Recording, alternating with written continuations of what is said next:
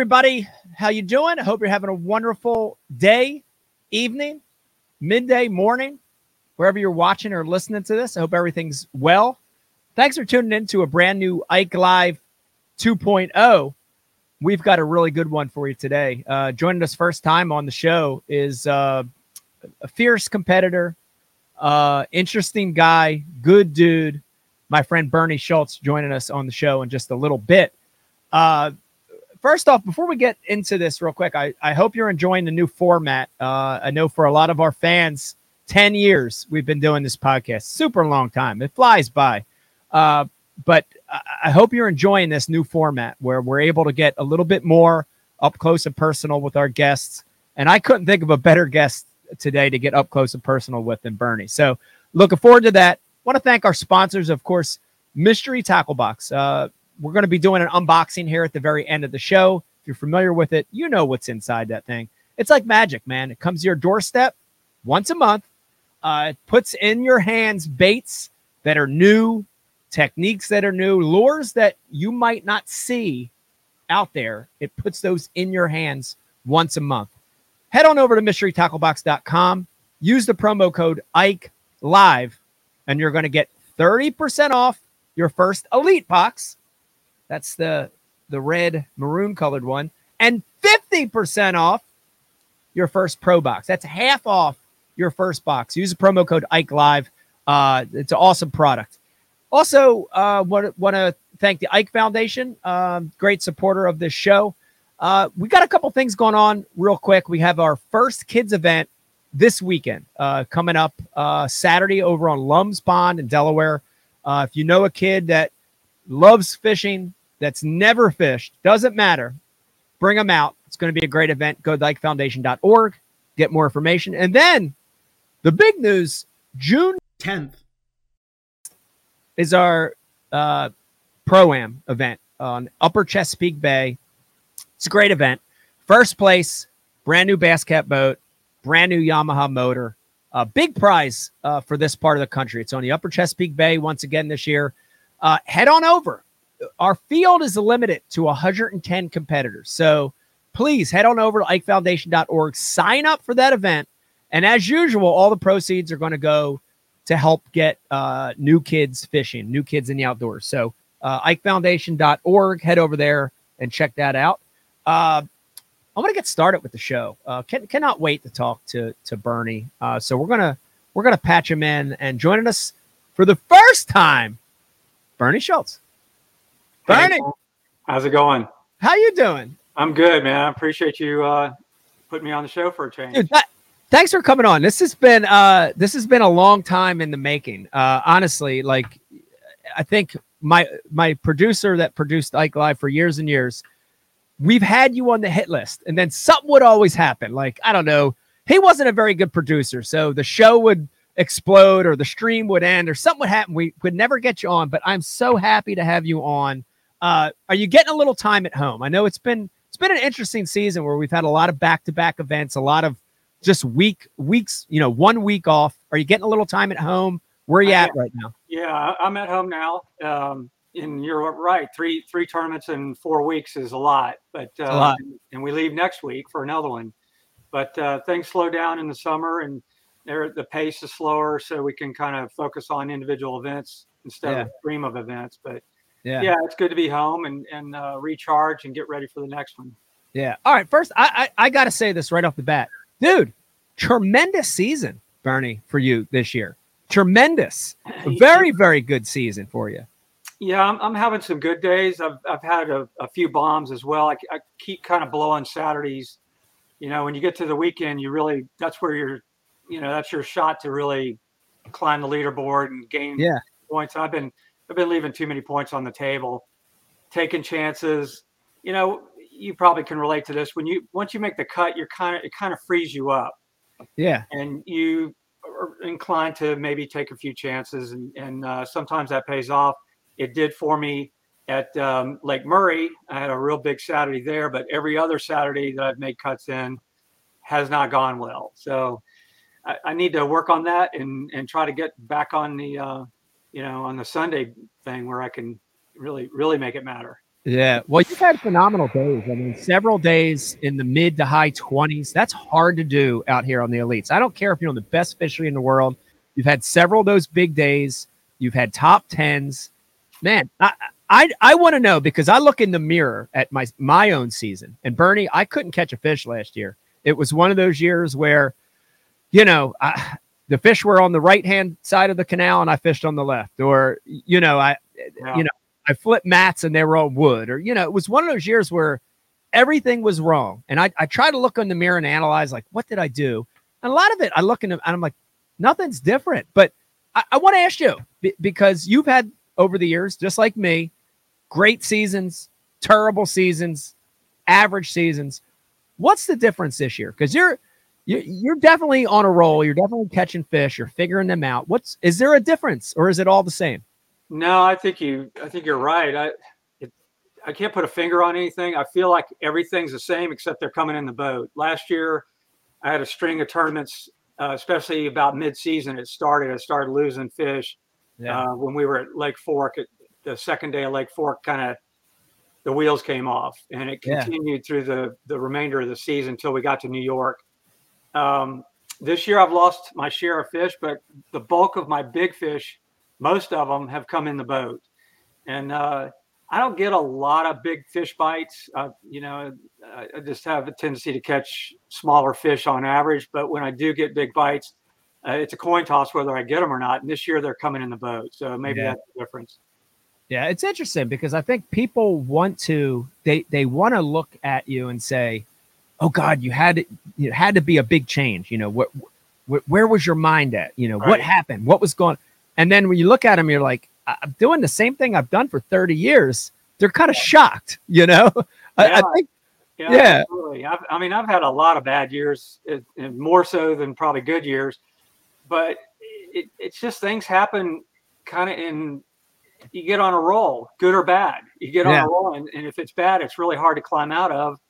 When it, when it finally breaks and the tide comes back in and things are going your way, it's a great feeling. You try to keep it going as long as possible. But it, it's I don't know. It's it's an intangible. It's it's not really something that seems like we can control. It just happens.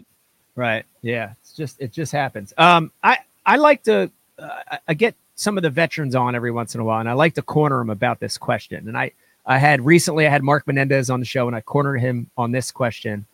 And this is a tough one, but you're the perfect guy to ask because you've been doing it a long time, a lot longer than I've been doing it is the competition today, 2023, you know, through all the changes, is the competition today with these young anglers tougher than it was, say, 10 years, 20 years, 30, 35 years ago? Or is it the same? Is it tougher or is it the same? To me, it's much tougher. Um, yeah. guys come in and they're they're they're programmed for it. They're they're already prepared. I mean, when I got on the tour Mike, it was a learning curve. I, I yeah, I bass fished and I was pretty good in my my region, my territory down here in Florida. But when I got on the tour and started traveling out of the state, man, it was we didn't have YouTube and we didn't have right. all these social platforms that right. you get information off of. We didn't have the electronics like we do now. And these guys now, they're so well conditioned and programmed for competition at this level. When they come in, I mean, you you see it all the time. These younger guys uh, come in and they win immediately. And, yeah. and uh, they're fierce. They're they're really fierce competitors. They they uh, take no prisoners. They're they're ready for it. They're prepped yeah. for it. So yeah. To me, it's it's it's a much higher level of competition than it was 20 years ago, even 10 years ago. Uh, there's more good ang- great anglers than there were back then. There was a handful of great anglers and a bunch of good anglers. Now there's a lot of great anglers. Right. And you got to be on top of your game. Being great doesn't get it done completely. You got to have some breaks and you got to have things go your way. But um, yeah, it's it's definitely stiffer competition. Yeah, they're they're learning so much earlier, and I think they possess a lot of things early that it took us a lot longer uh, to get to time wise. Uh, I mean, you can point at electronics, right? Um, you know, deep water finesse tactics, like all these things that the young generation is really really good at. But are there are there things that the older guys like us? Are there things that the older guys possess that the young guys don't? Uh, yeah, I mean, in my case, I think I have patience more so than a lot of the younger guys. Um, sometimes that works against me, though. I can, you know, I'll fish an area. You've seen me do this over the years. I'll fish an area till the cows come home. I mean, yeah. people pull up to me and ask me if I'm broke down. I'm, I'm, fishing a spot so long, but uh, you know, when I get dialed in in an area, I don't like to give it up, and I feel like if it's a good area, more fish will come to it. it you know, more fish will use it. Um, the guys nowadays, it just seems like they the milk run pattern is is so part of their their uh, game plan. It's like you know they're always on the move, and and and that there's a lot of a lot to be said for that. That yeah. Approach. I mean, you you know, timing is everything, and you know, guys will figure out a, a, series of spots that they continually hit through the course of the day, thinking at some point they're going to land on them at the right time, and and it works. It works well for a lot of people, and it's worked for me.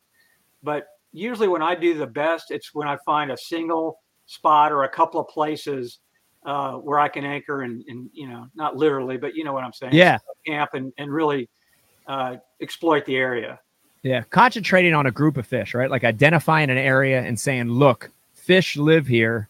I'm going to figure this out, right? Exactly. Instead of, instead exactly. of running to what might be staying with what you know. And I, yeah. I love that. I love that strategy. Yeah. yeah. That's, well, that's kind of like the Florida mentality. I mean, especially during the winter when we have cold fronts, when you get in an area where there's fish, you better slow down right. really milk that area. And I mean glacial speed. Yeah. Uh, that Florida's where dead worming kind of got its wheels, you know, or dead sticking. Some people call it that. But um, Mike, if you don't mind, could I take an opportunity? Um, I'd like to say publicly, uh, give an apology to uh, one of the elite guys from the last event. I got in a situation with Caleb Kuphall. And, yeah. Uh, I, I, I want to apologize. I, I did something that was really out of character for me. The first morning of the tournament, I was in the last flight and I got to a stretch of grass that I thought there would be no chance of getting on. It was, it was, I mean, it was really thick with shad. The shad spawn was really good there. I found it the first morning of practice. And to my amazement, when I'm running up the river, this spot's barren. Nobody's on it. Wow. So I pulled in and it was game on. I mean, in just a matter of minutes, I started catching these fish, big ones yeah. too. Yeah. And pretty soon, camera boats started showing up, which, you know, when they show up, you know you're doing well. So, probably in a couple hours, I had like 16 pounds of fish, and in that tournament, that's a lot. That was a lot. That was a lot last week. Yeah, it was. It was a tough tournament, and uh, so I stayed on the spot even when the spawn was over. I wanted to make sure I established the water, and uh, you know, probably around midday, I left and, and did some other things. But uh, so the next morning, I'm in the first flight and I'm like boat 15, I think, something like that. And I'm thinking, man, this is perfect. I'm, I'm going to get there. It's going to be mine. And yeah, you know, I'm going to get to continue the, the program. But anyway, I, amazingly, the guy right in front of me going up the lake is uh, Caleb Kuphall. I didn't know it at the time, but he shut down in front of me on the spot.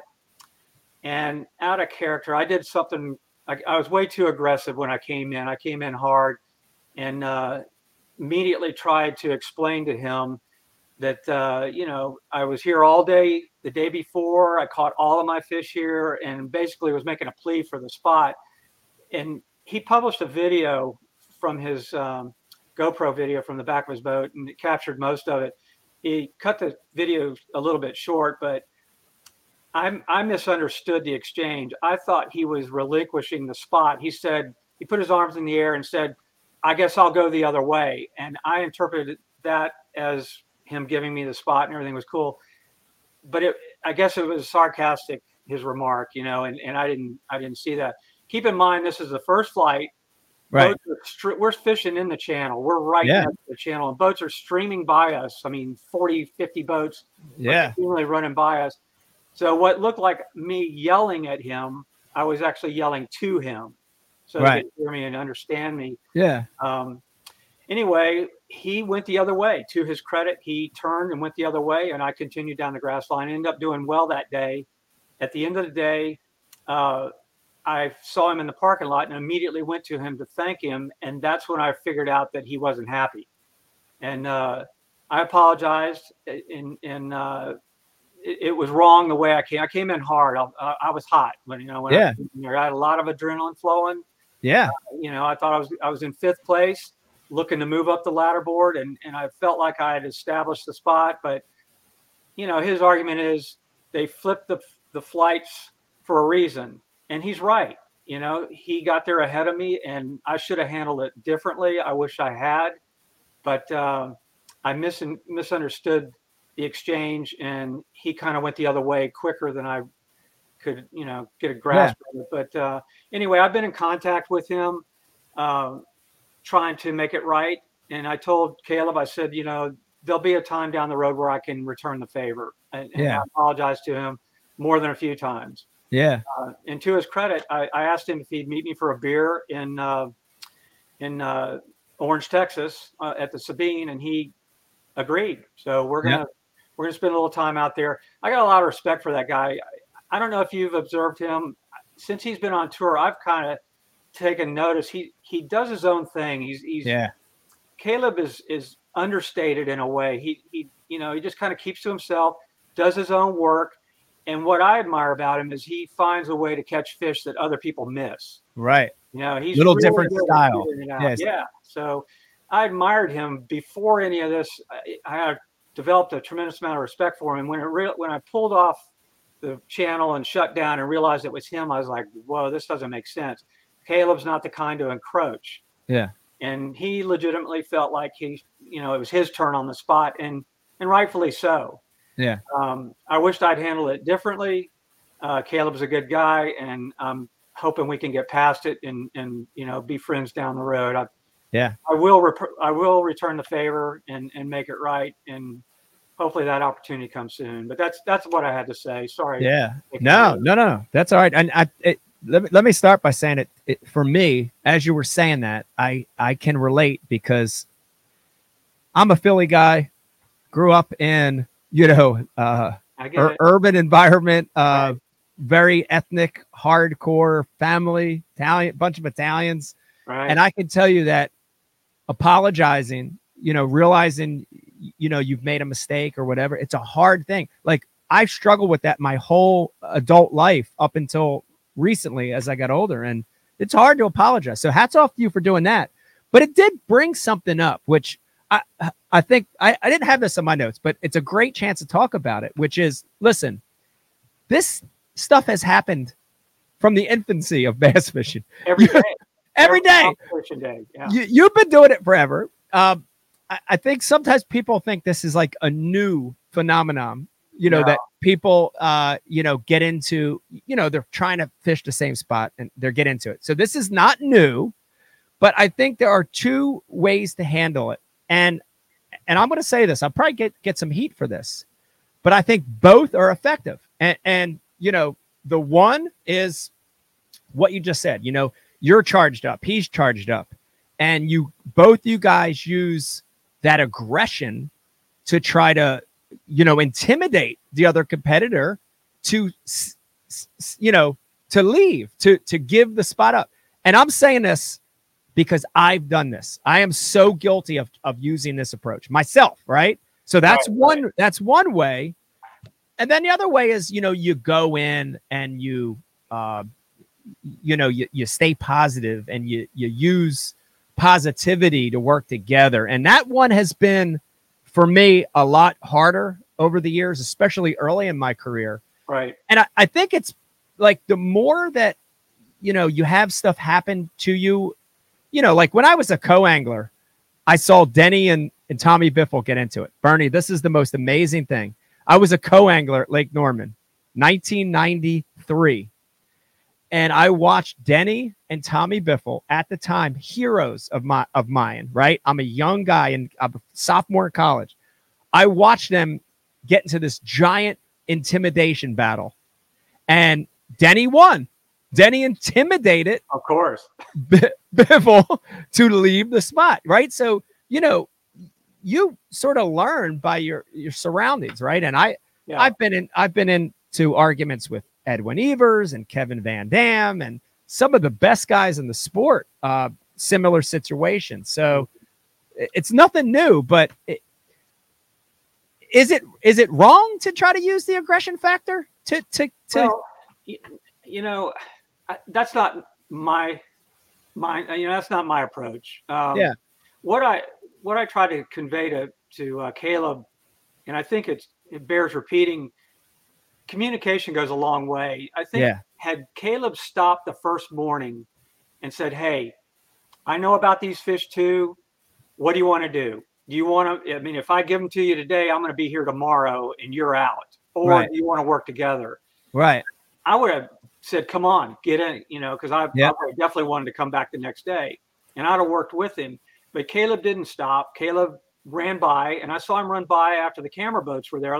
Guys were going up and down the river trying to hit as many right. spots as they could yeah. in the morning. I mean, that morning bite was crucial, as you know. Yeah. And and so I saw a number of guys go by, and I, I mean, I got camera boats on me. I'm going to take notice of who's going by, because if there's an issue the next day, I want to be able to know, you know, and say, look, you you saw me here, you know what I've done. Right. But um, I I just wish Caleb had stopped that first morning and said, look, you know, let's let's work through this. I would have it would have changed the whole outcome. And right. there would have been no no um, altercation. It really wasn't an altercation. I just misread things, and and again, I was wrong. And, yeah. Uh, you know, I, I just uh, wanted to clear the air on that, and hopefully Caleb and I can work forward and and make things right. Yeah. But, that that sounds like that'll happen. It's uh, I, I think the other thing to, to keep in mind for guys listening and you know uh, the guys have had experienced this is it's competition. And you know what I've learned over the years, it's like a lot of things happen in the heat of competition, but once the day is over, you know, you should have the ability to communicate, talk, and be normal and be adults. And yeah. you know, that sounds like that's what happened. So yeah, he, he was very civil in the parking lot when we talked. He's been civil since in messaging and whatnot. Um, very understanding. He, you know, he, he posted a the video and then he took it down, which I appreciated. And then he posted a follow up video where he kind of explained uh, that things happen. You know, he tried to explain the scenario of the morning where everybody's jumping from spot to spot and guys were stepping on each other's toes, and that he was guilty um, at, at, some point. Not, not, necessarily in that tournament, but it, he, has been, you know, in that same situation where yeah. he was the aggressor. And, right. Uh, I, to his credit, that was, you know, I appreciated that as well. But, you know, it's, you know, as well as I do, depending on the person that establishes the, the water, it can go down a, a, lot of different ways. I mean, Shaw Grigsby's one thing. Shaw's going to say, yeah, no problem. Denny Brauer or Greg Hackney or oh, Bob yeah. Lane, you're going to get a different response. And you're probably going to get an ass chewing is what you're going to get. So, uh, know, and that's even on the second morning. That could be on the first afternoon of the first day, you know? Yeah. I mean, yeah. that's pretty territorial. I'm usually not that way, but man, I was in fifth place looking to climb the leaderboard. I had a bad tournament at Santee and I was trying to make up for it.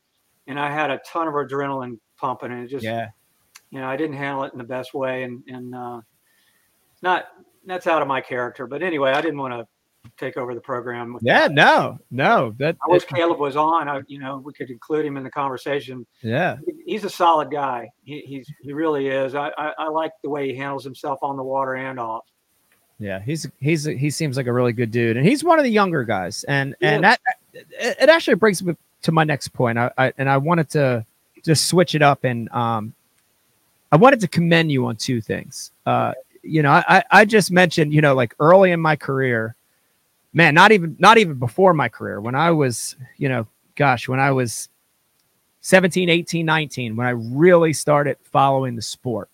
Um, there was a handful of guys that I looked at and said, "Oh my God, they do this really, really well." And and you know, for me that early because I had I had no real like mentor, you, you, know, for tournament fishing. You know, I had I had mentors for fishing, but not tournament fishing. So I was like looking at people, whether it was on Bassmaster or was it, whether it was through magazines or whether it was at boat shows.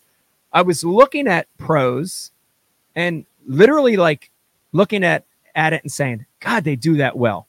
And I was copying it.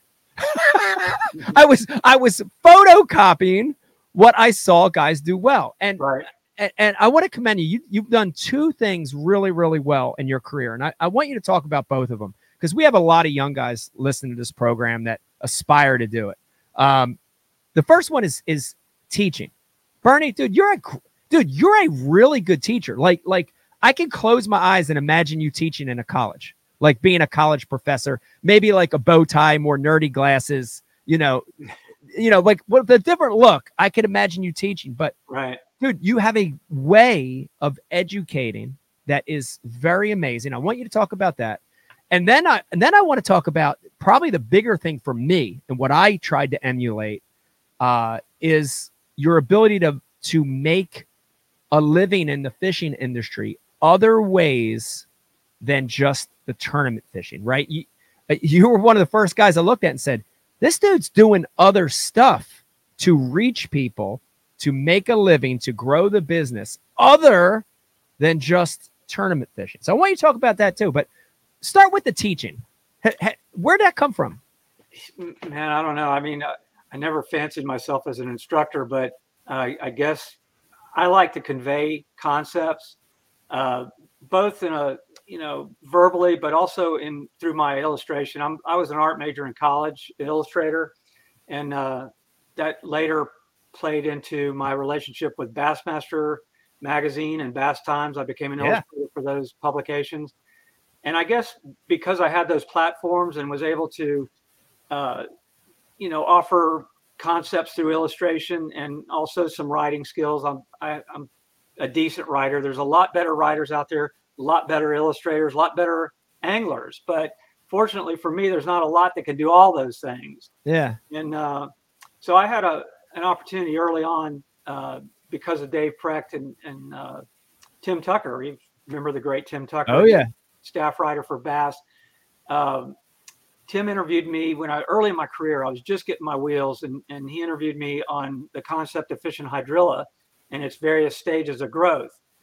And uh, so he submitted the story to Dave Precht for Bassmaster as a feature article, and Dave asked Tim to have me do some rough illustrations or, or drawings. He didn't know I was an illustrator. He just said, "Can he kind of give us some stick figures on what he's talking about?" So I did these renderings and sent them to him and he called me the next day and said, Would you be an illustrator for Bassmaster Magazine? I said, Sure. Wow. So that was the start of it.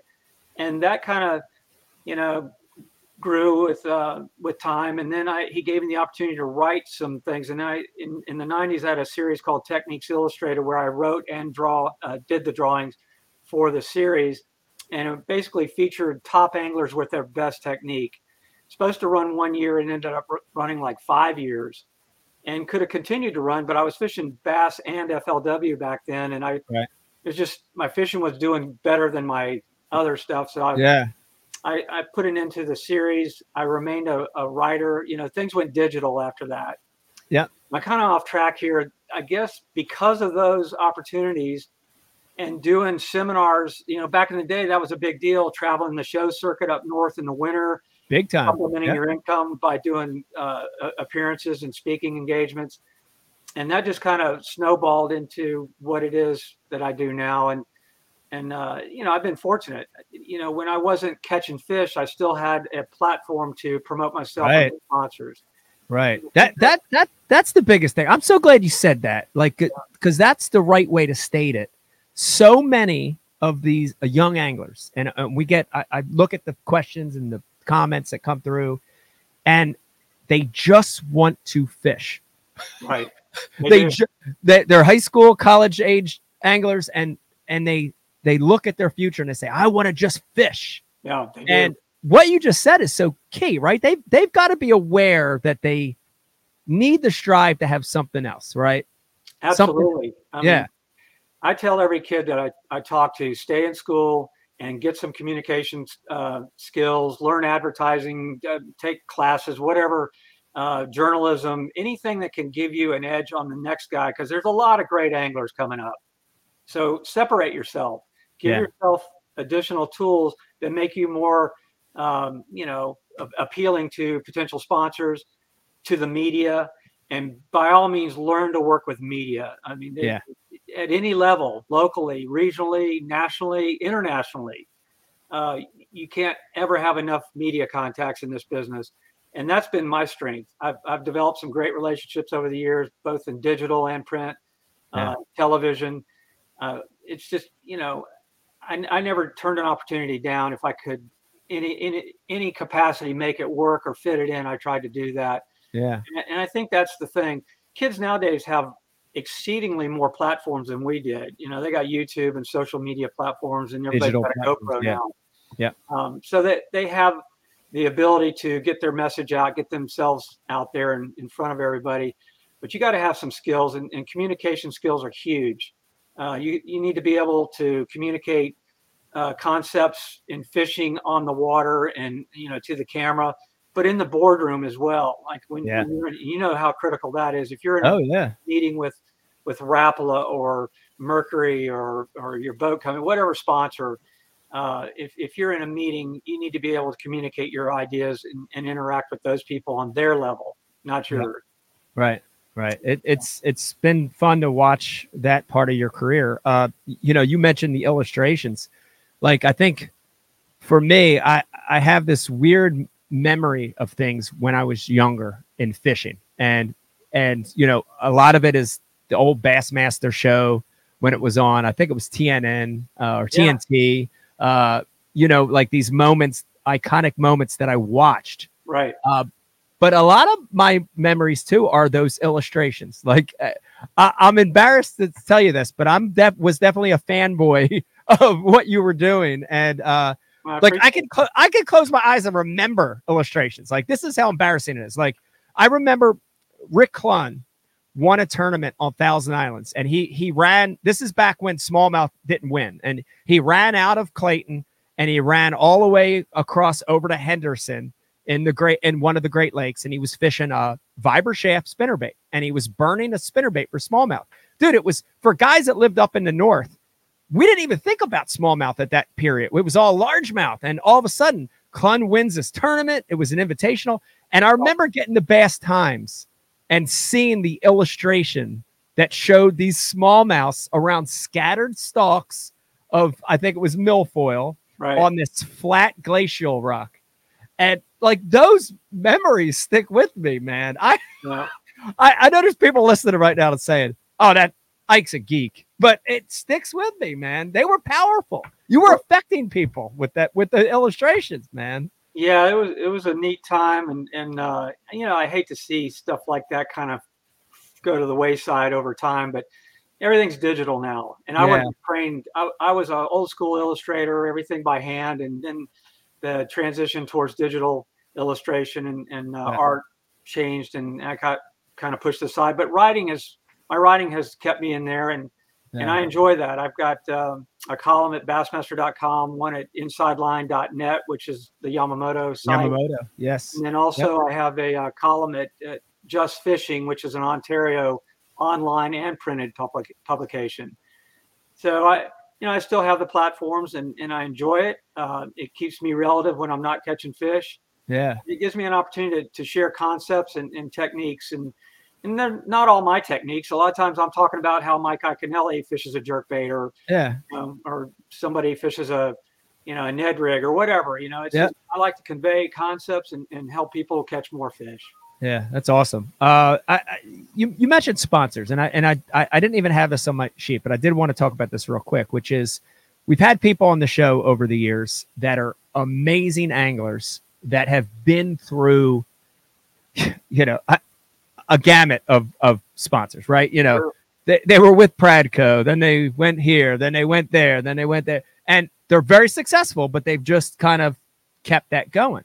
Uh, then we have other guys like yourself that have done a really good job of maintaining long term relationships with sponsors. Talk about that a little bit because I think there's something to that that you're doing something special that other guys aren't. Uh, Yamamoto, uh, uh, Fuji, uh, Shimano, Mercury. You know, you you've got this list that's really large. Hildebrandt, forever, right? Um, how, how do you do that? Well, when I came into the game, it, you know, I, I, came in kind of as as a um, uh, understudy to a rep group. Really, I, I, you know I was fishing tournaments regionally, and I wanted to be a, a, a pro fisherman, and I knew sponsorship was critical, but I hadn't hadn't really won anything of any note yet, and and I just uh, got really took it taken in really by a, friend that was a rep, Sil Dawson. Uh, he was repping uh, Fenwick and and uh, Rapala at the time.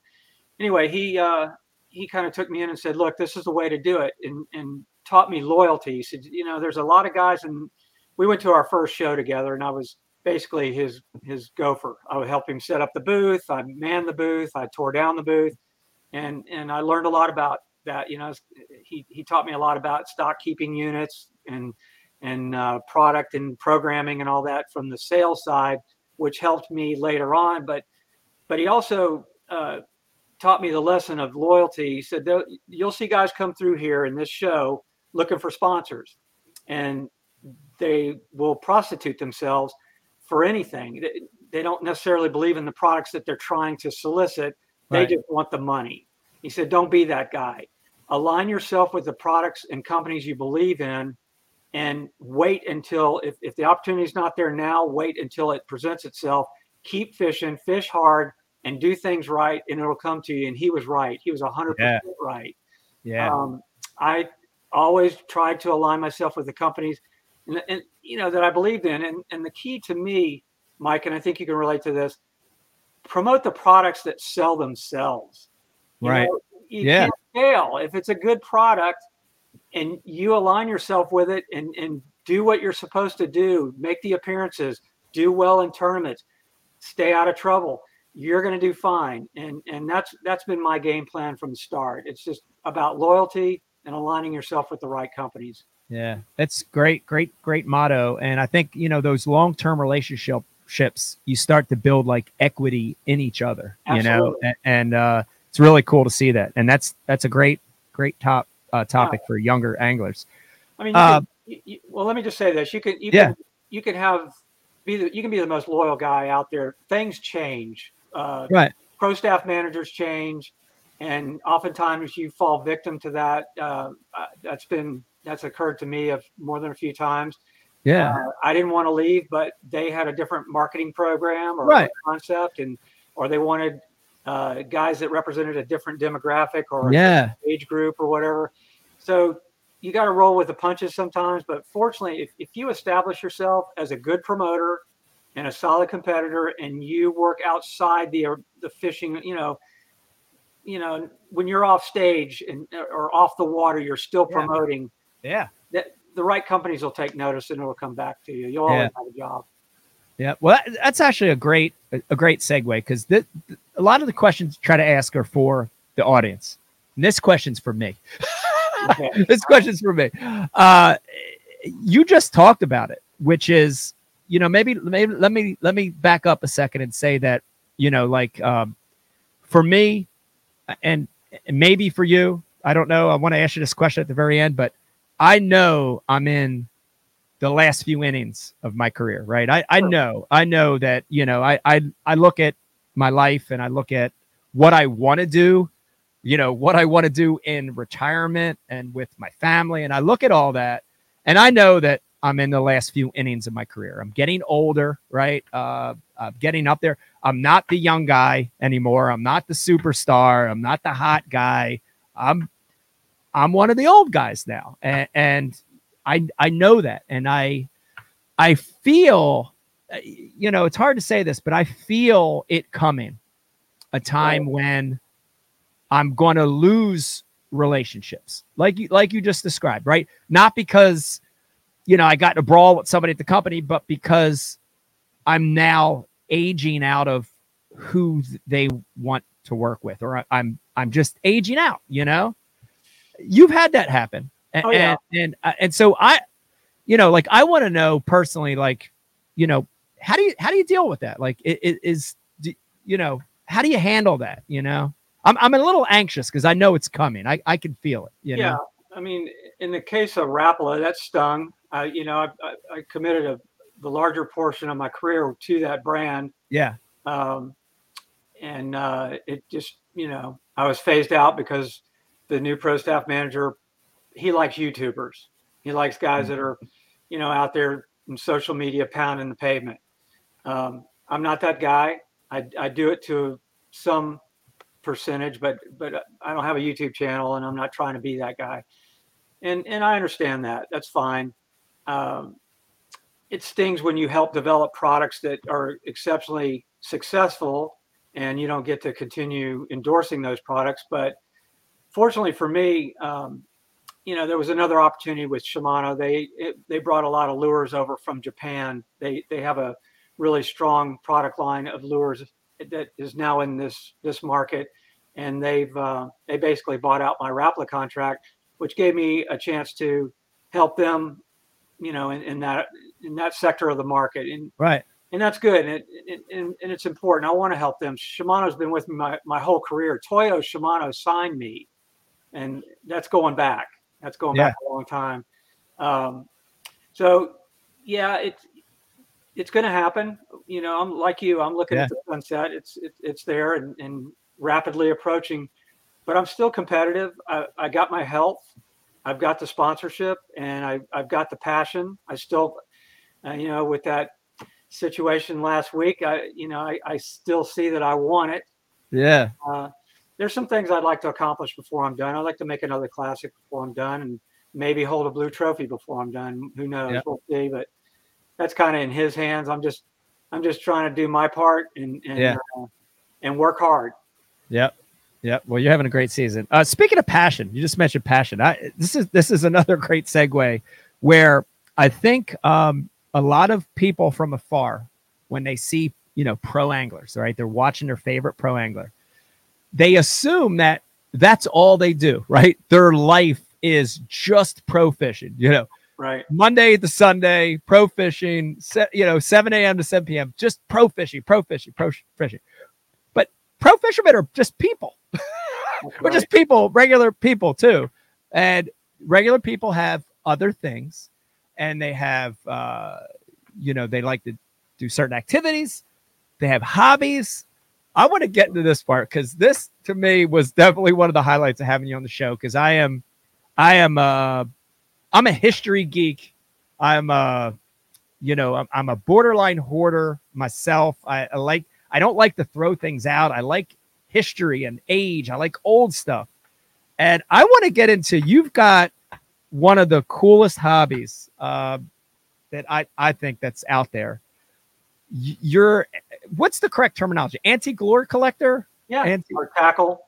Tackle collector. collector. Yeah. Dude, I, I've I've been on your site and you've got some great stuff on the website listed. Dude, it's unbelievable. T- talk about it. How did you start this? Where, where did the hobby start? Uh, probably my my grandmother was an antique dealer, and and I used to go with her as a kid. We we lived out in the country on a lake, and she was on one side of the lake. My mom and dad built a house on the opposite side of the lake, but a lot of our weekends were spent with them.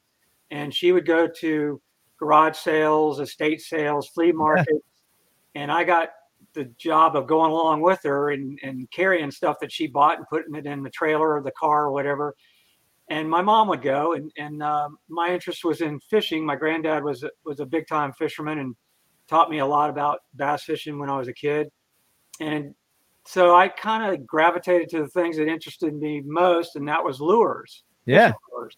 And we'd go to these flea markets and whatnot, and I'd see them, and I'd she'd buy them for me if I wanted them, and and uh, so I was collecting lures when I was a kid, and I think all of us, anybody that's an angler, a, a serious bass angler, is a collector of lures. You've got that gene that's sure, built in. Yeah. yeah. Who doesn't love a tackle box full of lures? You know, yeah. The more, the better.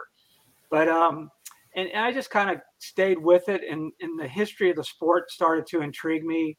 Um, you know, they're basically the tools of my trade and i feel kind of an obligation i think others should also want to know more about the history of the sport the the lure as we know it the plug you know the wooden lure yeah that, that's a product of our culture not europe or asia or right. any other distant land that was developed in our culture uh, in the 1800s to early 1900s as were the bass casting reels and i've got stuff here to share with you but um, the first bass reels, casting reels, were made by watchmakers in Kentucky. They understood gearing and how, you know, all that detailed work. And so they made reels by hand. And they were like watches. I mean, the I can wow. spin one here for you and, and demonstrate that. Yeah, they're precision instruments, and uh, so to me, it's it, it, it it's just such an intriguing uh, topic. The you know the whole idea of how fishing developed in our culture, bass fishing in particular, because bass are indigenous to North America. They're in other places now. They're in South America, Central America, South Africa, Asia, Europe, Japan. You know, yeah, Europe, they're everywhere. Uh, but that's by that's through introduction, you know, human introduction. Uh, they it all started right here, and uh, I don't know. I just you know maybe my art background I, I, appreciate the the aesthetics. Some of the earliest lures are works of art. They're just yeah. incredible. The the paint, the the body styles, the hardware, the way they put them together. I mean, just nothing was injected, molded, and and through a process, you know, a production line type of thing. And they're all made by hand, hand carved. Some of them, yeah, finished and hand assembled, hand painted, everything. Um, the components were the best quality you could get at the time. And I have an appreciation for that. I just, I, I really like that. I think it's um, the coolest part of our sport. And so I collect the stuff. It's it's amazing. It's amazing. I mean, I, I I I'm as you're talking, like I'm drooling because you know I'm a collector of old stuff too. Not not necessarily fishing lures, but I love that history aspect to it. Yeah. Uh, you know, like I, I'll just admit right here. You know, I mentioned I'm I'm a borderline hoarder but there's something about a hard lure, a crankbait at topwater. So this is a little embarrassing, but I'm going to tell, I'm going to let everybody know right here. We're live. I don't care. I'm going to say it. I've never thrown out a hard lure that I've owned since literally since I got my first one, like 10 years old. If it was a hard bait, I still have it. I, I have, re- I, it's unbelievable. Like I just, there's something about that lure. And I think a lot of people have that too. I think a lot of fishermen Absolutely. have that. Absolutely. But, but you know, when I'm on this page looking at some of you, some of your baits, like the beauty, the history that stands out. But the other thing that really hits me, and you mentioned a little bit, is this is iconic US stuff that like I hear all the time people saying, Oh, that's a that's a copy from a Japanese lure. And I'm looking at a lot of these lures right now. I'm looking at, and I invite everybody to go to Bernie's uh, website and look at this stuff. It's unbelievable. But I'm looking at the Florida Shiner, and this is by uh, FLB Flood. This I got one right here. Yeah, it, it's here, dude. It is a Bernie. It's a it's a hard swim bait. It's it's like without the joint, that look could be a herring swim bait of today. Look at that thing. It's a freaking herring swim bait from today. Yeah. Like I it's it's mind blowing to see that. And and how old's that one, Bernie? Give me give me the age on that one. This is probably the 30s. And what's unique about this bait, Mike? You can't probably see it too well, but that's the line tie right there. And there's one on wow. there's one on the other side. It's it's called the famous circling minnow. And the idea was to throw it out there. And if you wanted to go left, you tied it on one side of the bait. If you wanted to go right, it, you tied on the opposite side. And uh, they were made by uh, this guy was actually an orange grove farmer in Florida. His name was Frederick wow. Luke Breeden Flood. That's a mouthful, but anyway, uh, Frederick Flood.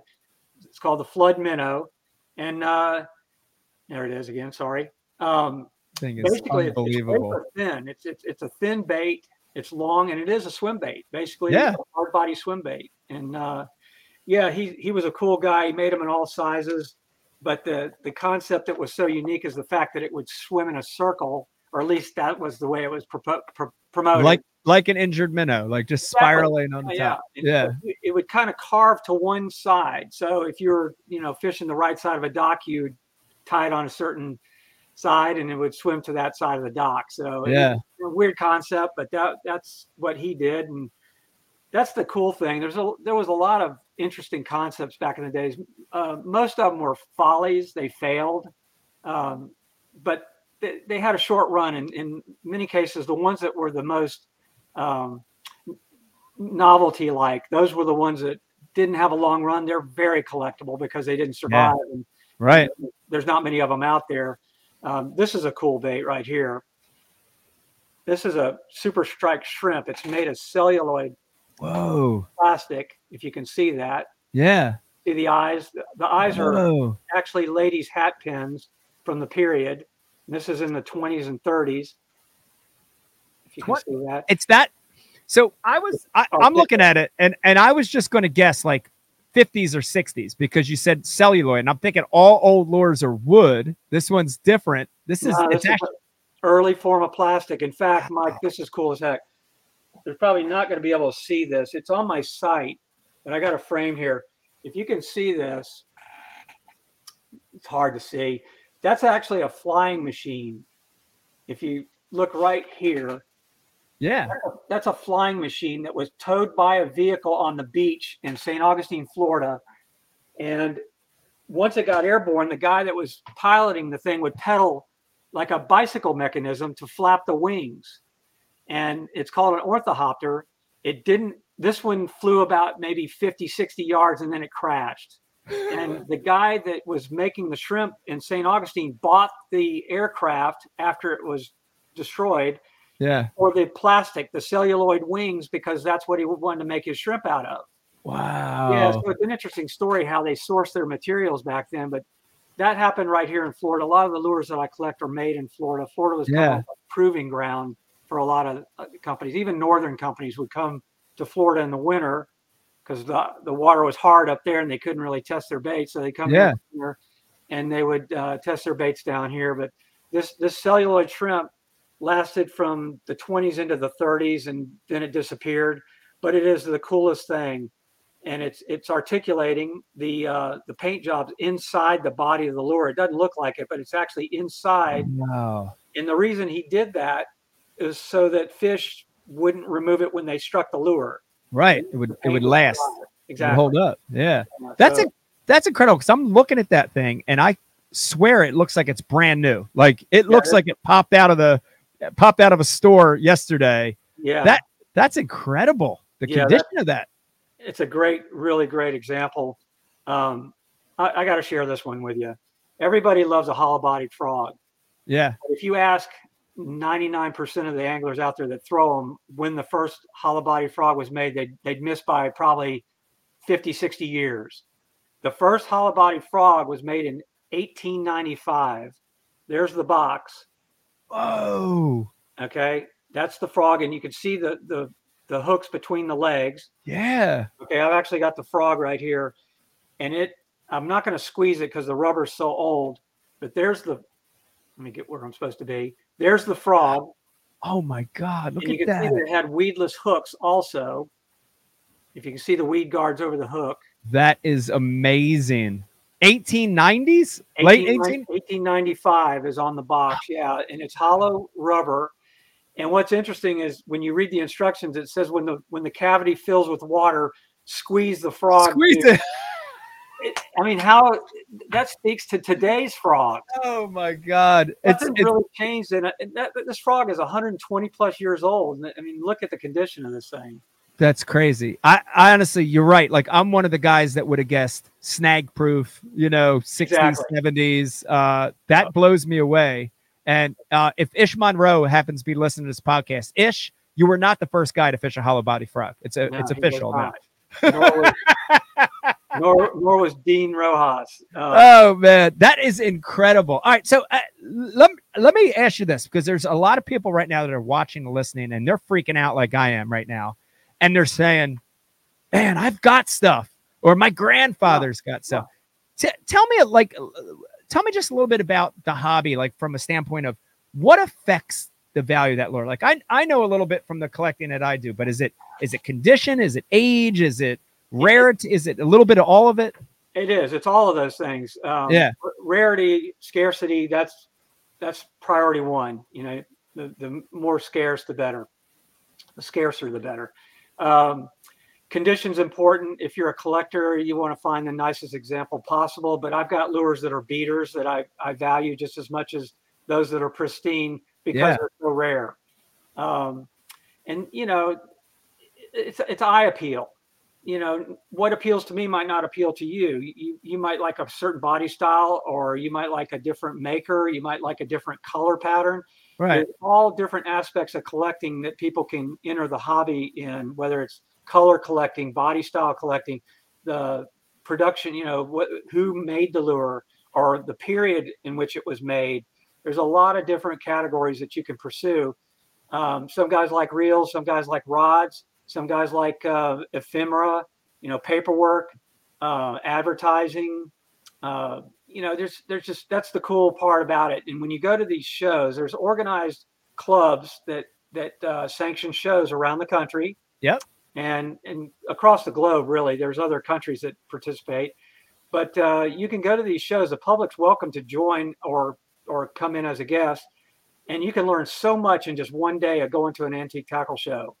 You can learn about the history of our sport in a nutshell. Yeah. people there are, and for the most part, are, are very uh, knowledgeable. Uh, they're experts, and they'll yep. share that knowledge. They they love to talk about it because it's their passion, and the more people they can involve, the better it is for all of us. Uh, I host a couple of shows each year. Uh, one is in Savannah, Georgia. It's called the Great Southern Classic. It's in November. The public's inv- uh, invited to come. Uh, the Florida Antique Tackle Collectors has a show in St. Augustine in February every year.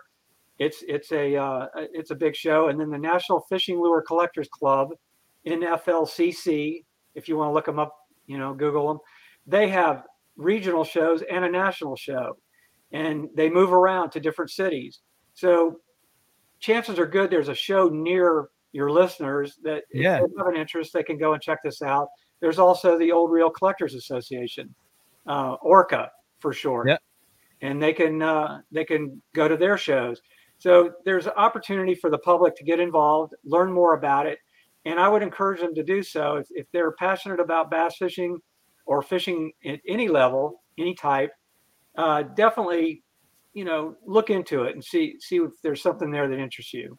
It, it's super. It's super interesting hobby, man. I I, I love it. Uh, I think it's it's phenomenal, and I know there's a lot of people. I, I, maybe this is a good little tip and a good little way to end end this segment. Is a lot of people have access to stuff and they don't know what it's worth. Like, you know, as much as I am a flea market junkie and I love going to a flea market and finding a steal, there are people giving stuff away. So if there's somebody listening that's got I don't know, their grandfather's collection and they don't know how to find value or how to how to efficiently sell it. What what advice would you give them? I would say uh, there's numerous pages on Facebook that are dedicated to antique tackle. Uh, some are dedicated to a specific maker like South Bend or Shakespeare or Heddon. Uh, then there's pages that are for all kinds of tackle, uh, rods, reels, everything. So I would say visit those pages, join those pages, and talk to the people on those forums, and they'll give you an idea of value at no cost. You can get right. an appraisal in, in minutes. You'll, you'll get hammered. If it's good, your message box is going to load up in a hurry. Yeah, uh, thing, yeah, and that's that's how it works. But uh, the other thing is go to a show. Uh, yeah. You can't beat that one-on-one exchange with a guy that'll that's knowledgeable, that'll give you the time, and and, and really, he can look at your your item or items if they're you know you bring a tackle box, they'll try to help you appraise what's in it. Um, they're happy to do it. Yeah. And if you want to sell them, you can. A lot of these shows have auctions, and the bidding can get very aggressive. Um, yeah. They're, they're collectors. They're hardcore collectors, and if something good comes through the through the door, they're gonna they're gonna compete for it yeah. kind of like fishing holes. Oh man, so, it's, uh, it's so yeah, there's ways that there's ways to do that, and and also you can go online. NFLCC uh, has a website. The FATC has a website. Just Google antique tackle clubs, and you'll find plenty of them. That's awesome. Now, I th- this is just a personal question because I, I have my own strange, weird hobby. But has eBay helped or hurt Absolutely antique well, lure collecting? Yeah, that's good. or both, or yeah, both. yeah, no, I was quick to answer that. Too quick, really. Um, it's it's been good because when people realized there was value in antique tackle, it brought more of it out of the woodwork and less of it going in the garbage. Right. It's incredible right. how many young people clear out their, you know, their uh, ancestors' barns or and just chuck the stuff yeah, uh, whether it's a basement or an attic or whatever. Yeah, come across a box of tackle and they don't know what to do with it. They think it's worthless, and there could be a gem in there worth thousands and thousands of dollars. Right. Gary, the there's a lure. The highest recorded value of a lure that changed hands was one hundred twenty thousand dollars, and and that's a single lure. So. Whoa, my people God. at home, if you've got old tackle, my advice is before you do anything with it, get it appraised, get to somebody that knows what, and don't let the let, don't let the first guy buy it. You know, make yeah, sure. I'll give you. I'll give you ten bucks for it. yeah, yeah, exactly. You could be selling pennies on the dollar, but get a second opinion. Yeah, uh, and, and, look into some of these forums. But yeah, it's a lot of it got discarded. And and packaging, people don't realize that. Like this lure box, that's an eighteen ninety five. I can't go the right way here. Lure box. The box and is it's, worth it's, it's immaculate. More, it's immaculate. Yeah, Looks like it, it was. Yeah. It's worth more than the frog. It's crazy. It's worth more than the frog because packaging got thrown away, so there's less of it. Right. So same with the flood minnow, even though they spelled it wrong. There's the uh, the Florida Shinner. It's actually should be Shiner, but this box is worth, worth as much as the bait that's in it. Just wow. was that rare. So wow. Definitely get somebody that knows what they're doing before you discard anything. Yeah. Man, that's so cool. That's so cool. I love it. I love it. And my uncle um, is a flea market guy, and he always keeps his eye out for stuff. But I, I think there is more awareness now. Like, you know, people kind of know. People oh, know yeah. more now, and I think that's because of the internet and eBay and all that. But Absolutely. shout out to Uncle Don for bringing me an old Bagley's or old Wiggle Wart every once in a while that he pays a dollar for. Thank you, Uncle Don. You're the man. Except I'm fishing the Wiggle Wart still, so I'm not collecting them. So, so that's a problem. But uh, I do love my old Wiggle Warts. Real quick before I, I get to the last question, Bernie, I, I did just want to pimp. I just grabbed two from my shelf, but it's the same exact theories, right? Like this is a ink from the 1890s, but it came out of an attic, right? So like embossed, but mint label. The label itself is what gives this bottle the value. And then I've got another one here. This is one that I actually dug. So I have a little love for this one, but uh, open panel. This is an umbrella ink, long neck, which is unusual. Emerald green. This came out of a privy in Philadelphia. I dug this myself. 1860s, early 1860s. So, man, I love history. Uh, if you're watching and listening, pro fishermen have other hobbies too. Absolutely. This is it's our passion. So don't hold that against us. Uh, all right, Bernie, this is a great way to wrap this up. And this is another just I, am curious about this because again, I'm I'm an older guy, you're an older guy. Speaking of old, I would never ask a woman this, but I do have to ask you this. How old are you, Bernie? 68. Because that's incredible because you really, really you age well. You age well. I, I, I, don't, I don't want to sound. I don't want to. I'm not. I'm straight. I'm straight as an arrow. I, I don't want to sound. You know, but you age really well. Like you don't look. You don't look old. You you you age very well. You I'm actually fine. have. Yeah, you have like a. You almost have like a Kevin Costner like um appeal to you, where you know even like Kevin Costner like he he's aging, but he doesn't look old. He just looks stoic, and you have that look. Well, I, I got my mom's genes to thank for that. My mom just turned 101 in April. Wow. Yes. God bless her. That's amazing. Strong. I mean, she'd drive if we'd let her, and we're not letting her. But, but yeah, you, these young guys take notice. I'm, I'm not going anywhere real soon. I'm, I'm, I'm still going to be around for a while. So, so, so that's the question. That's the question. Ha, when it, when is an, enough? When have you, have you like, do you have you mapped it out? Or are you on the other side of the fence, like Rick, Rick Clunn, who's just saying, you know what?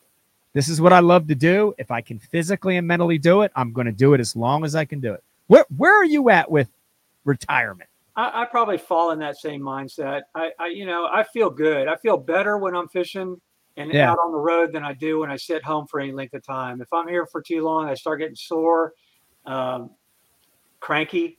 Yeah. I, you know, I want to go do something. And when I'm on the road and, and, you know, part of, part of that for me, I travel with Cliff Prince, who's about 20 years younger than me.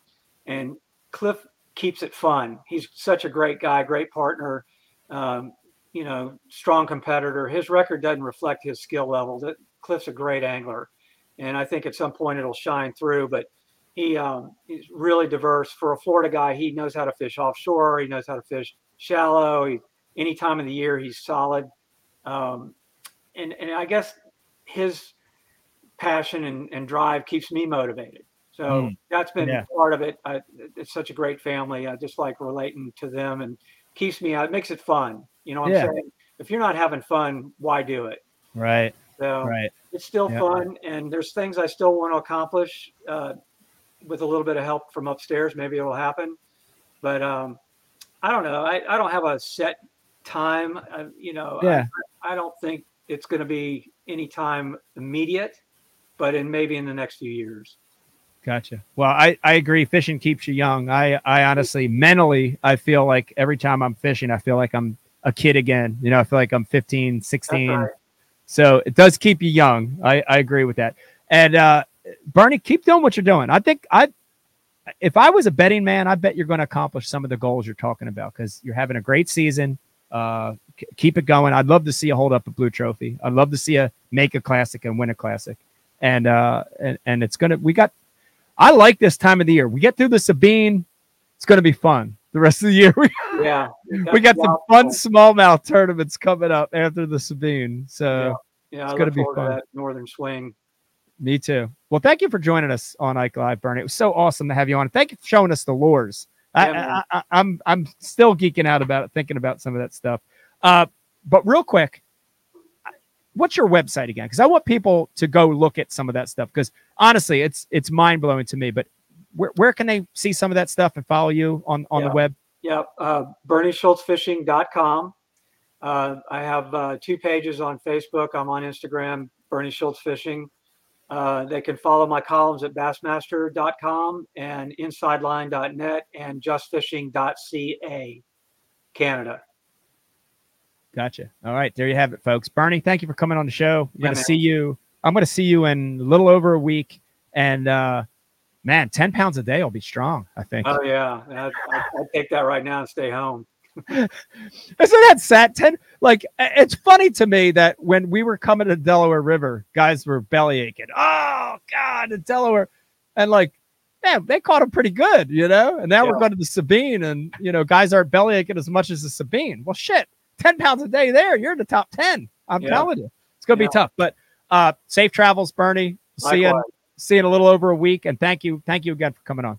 Thank you. Appreciate it. Okay. There you have it, everybody. Bernie Schultz. Man, that was awesome. Dude, I I, I know you could tell because I'm I'm blushing and my cheeks are red, but dude, I love the history of the sport. So here hearing Bernie talk about his career, hearing Bernie talk about the lures, what a cool hobby that is. Uh, that was an honor for me to have Bernie on the show. Very, very, very, very, very cool. So I hope you enjoyed that. Uh, all right, this is the part of the show. I know a lot of you guys love this part of the show, and we're going to do a mystery tackle box unboxing. Remember, we are one of the only live podcasts that does a live unboxing. And this week, we're going to unbox a Pro Box. Let me remind you go over to mysterytacklebox.com. Uh, if you enter the promo code Ike Live, you're going to get 50% off, half off that box, and also 30% off the uh, Elite box if that's what you're into. But here we go. We're going to open this box, and this is the coolest part to me. This thing shows up on your doorstep. You walk over it, coming home from work. Oh, there it goes. You're so excited. It's like Christmas. You're like a little kid. And then you get your scissors or your pocket knife or your fingernail, and you go just like that. You hear that? And this, oh, that snap of the lid.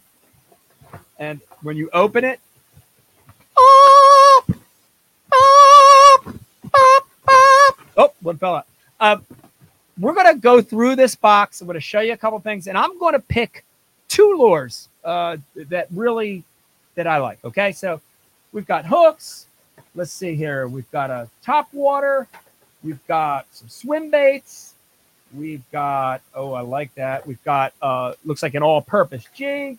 We've got some stickers. We've got a booklet. We've got a small crankbait. Uh, you know what? I'm going to go with with these two baits, okay? Let's go with this first one because I really am a fan of the different stuff. One of the great things about Mystery Tackle Box, man, I don't know that I would have found this on my own. It it it put it in my hand. And we have a 13 fishing wobble crawl. And it says rabbit ear tail. So it's a four and a quarter bait. It's in a it's almost in like a brown crawfish color. Okay. Comes in this nice little clam. Let's open this thing up and see what we got. Very, very cool bait, guys. If you're if you're watching, it's a crawl style bait, okay? But it's longer than most crawls, four and a quarter, right? Elongated. And here is the difference it doesn't have curly tail appendages. It has, to me, it looks like a little ridge on those on those ends, and rem- almost reminds me of like a um, like a chunk, like a chunk jig trailer. So I can imagine a, a movement, but more fluidity rather than big, wide movement. Uh, you could flip this. You could put it on a jig, a Carolina rig. I like that bait a lot. That's really cool. Never saw it before. That's 13 fishing, wobble, crawl, rabbit ear tail. And then this is one that I have seen before, but not in this color. And I think this is phenomenal. And remember, this is this isn't a pro box. Okay. This is all this stuff is in a pro box. We've got the Mike Bucca. This is the Bull Gill. Okay. So it's a jointed segmented swim bait. We've got one, two, three, four joints on it. So we're going to have that fluid movement. Most of these jointed swim baits are big, giant four, two, three, four ounces, and they're shad colored. This little bullgill, 3.75, so smaller, just about the size of a, a young bluegill. Only weighs, see what it weighs if I can find a weight. I don't see a weight, but I'm going to guess less than an ounce. And it's bluegill, sunfish, panfish color. Dude, I could see this thing getting bit when they're eating panfish, when they're eating brim, the bluegill spawn, uh, shallow lakes, around docks, around vegetation.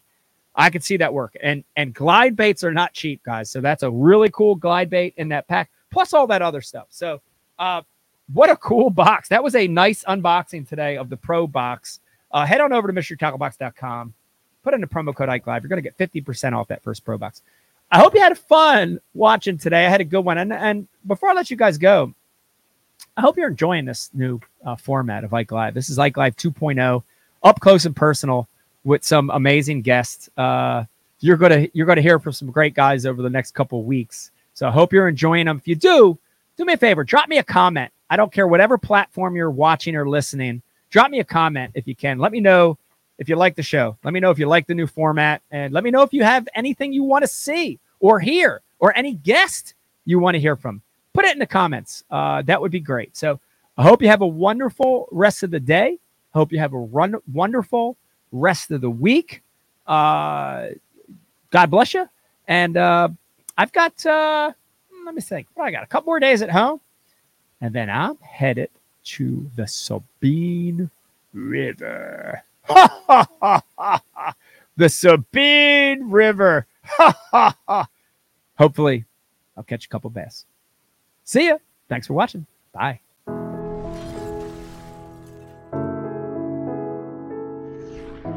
You know, right now where we're standing, we're in Camden, New Jersey. Yeah. Philadelphia is right there. This is the concrete jungle. And, you know, a lot of those kids, as they grow up, they don't fish. It's interesting because they're surrounded by water. You know, the, the Delaware River, the Schuylkill, ponds, city park lakes. But they don't have the influence to, to, to cast, to fish, to have a rod and reel. And that really, that became our focus, you know, is to target kids in what we call non-traditional areas, yeah. you know, urban areas, city centers, where the population's high, and, and let these kids have the experience. You know, it, it, it's amazing. I mean, some of the experiences we've had, whether it's Central Park in New York City, here in Camden, other parts of the country, even just casting, yeah. It's unbelievable to see it, isn't it? Yes. It's unbelievable. Yes. And, and uh, you know, you see these kids have this experience they've never had, and they light up. You know, the big thing I think for the Ike Foundation is we're not we're not saying we want all these kids to become professional anglers. Yeah. Be great if some of them did, but we want them to have that fishing experience because it ties them to so, mu- so many other positive things the outdoors, nature, conservation, Conservation. Uh, ecology, um, you know, all these amazing things in life that maybe they wouldn't have been exposed to any other way. We're trying to help with that. So it's, it's important. It's important for us. We're proud of it.